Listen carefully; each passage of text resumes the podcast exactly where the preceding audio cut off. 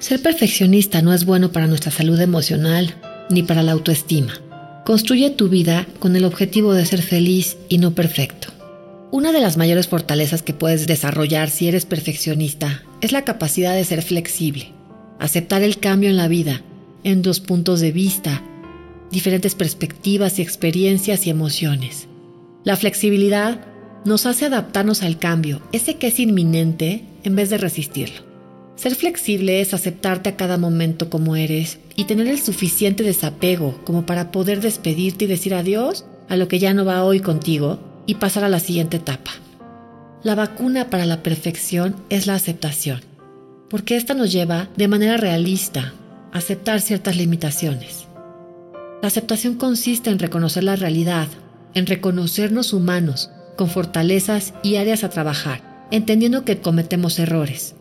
Y que nadie esté exento, con este pensamiento es mucho más fácil digerir, aceptar y tolerar para luego elegir cómo podemos responder de la mejor manera posible acorde a nuestras posibilidades, recursos y valores. No se trata simplemente de resignarnos, es hacernos responsables de cómo afrontamos los retos.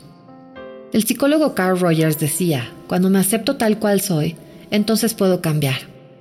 Y yo agregaría, si soy perfeccionista, la meta es inalcanzable.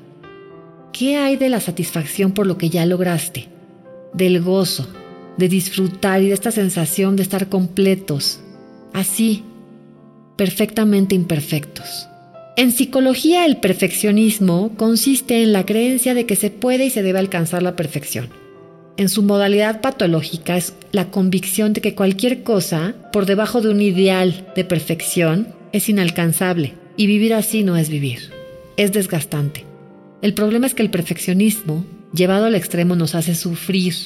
Porque los perfeccionistas son personas rígidas en su manera de pensar, son muy autocríticas consigo mismas. La consecuencia de ser inflexibles en su persecución de la perfección es la ansiedad y el sufrimiento.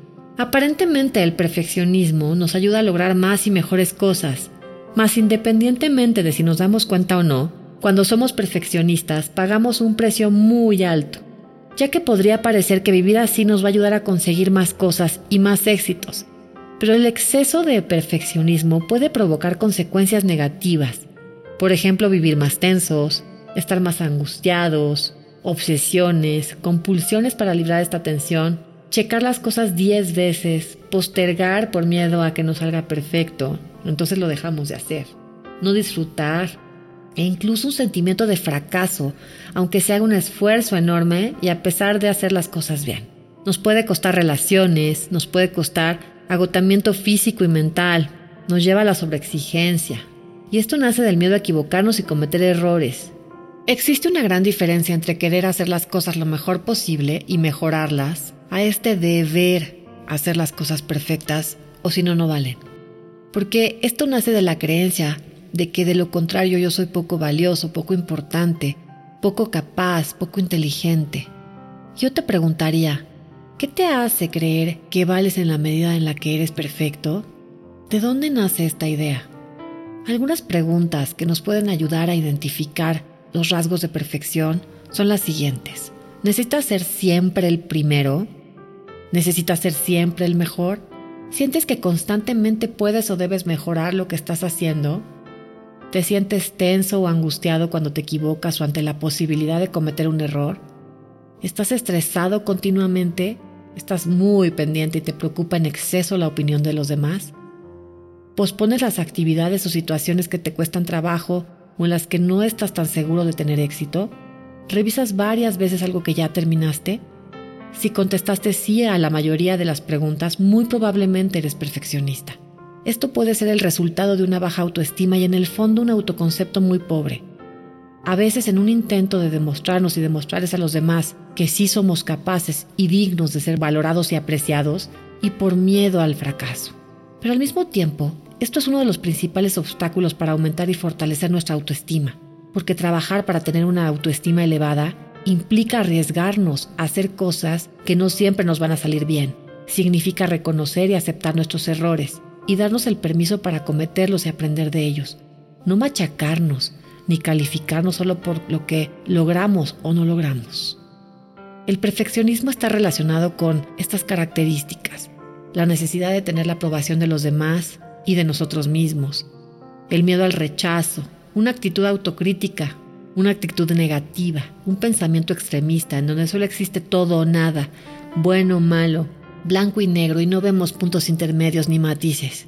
La percepción equivocada de nosotros mismos y de la realidad, al creer que es posible que todo lo que una persona hace tiene que salir siempre bien. Tendemos a calificar los errores como fracasos, calificarnos y valorarnos como personas en función de los éxitos que tenemos. Te voy a dar seis pautas para que logres empezar a controlar el perfeccionismo. Utiliza técnicas de relajación para mejorar la ansiedad. Mejora y trabaja tu autoestima. Trabaja en la aceptación de ti mismo. Quiérete y acéptate porque nadie es perfecto.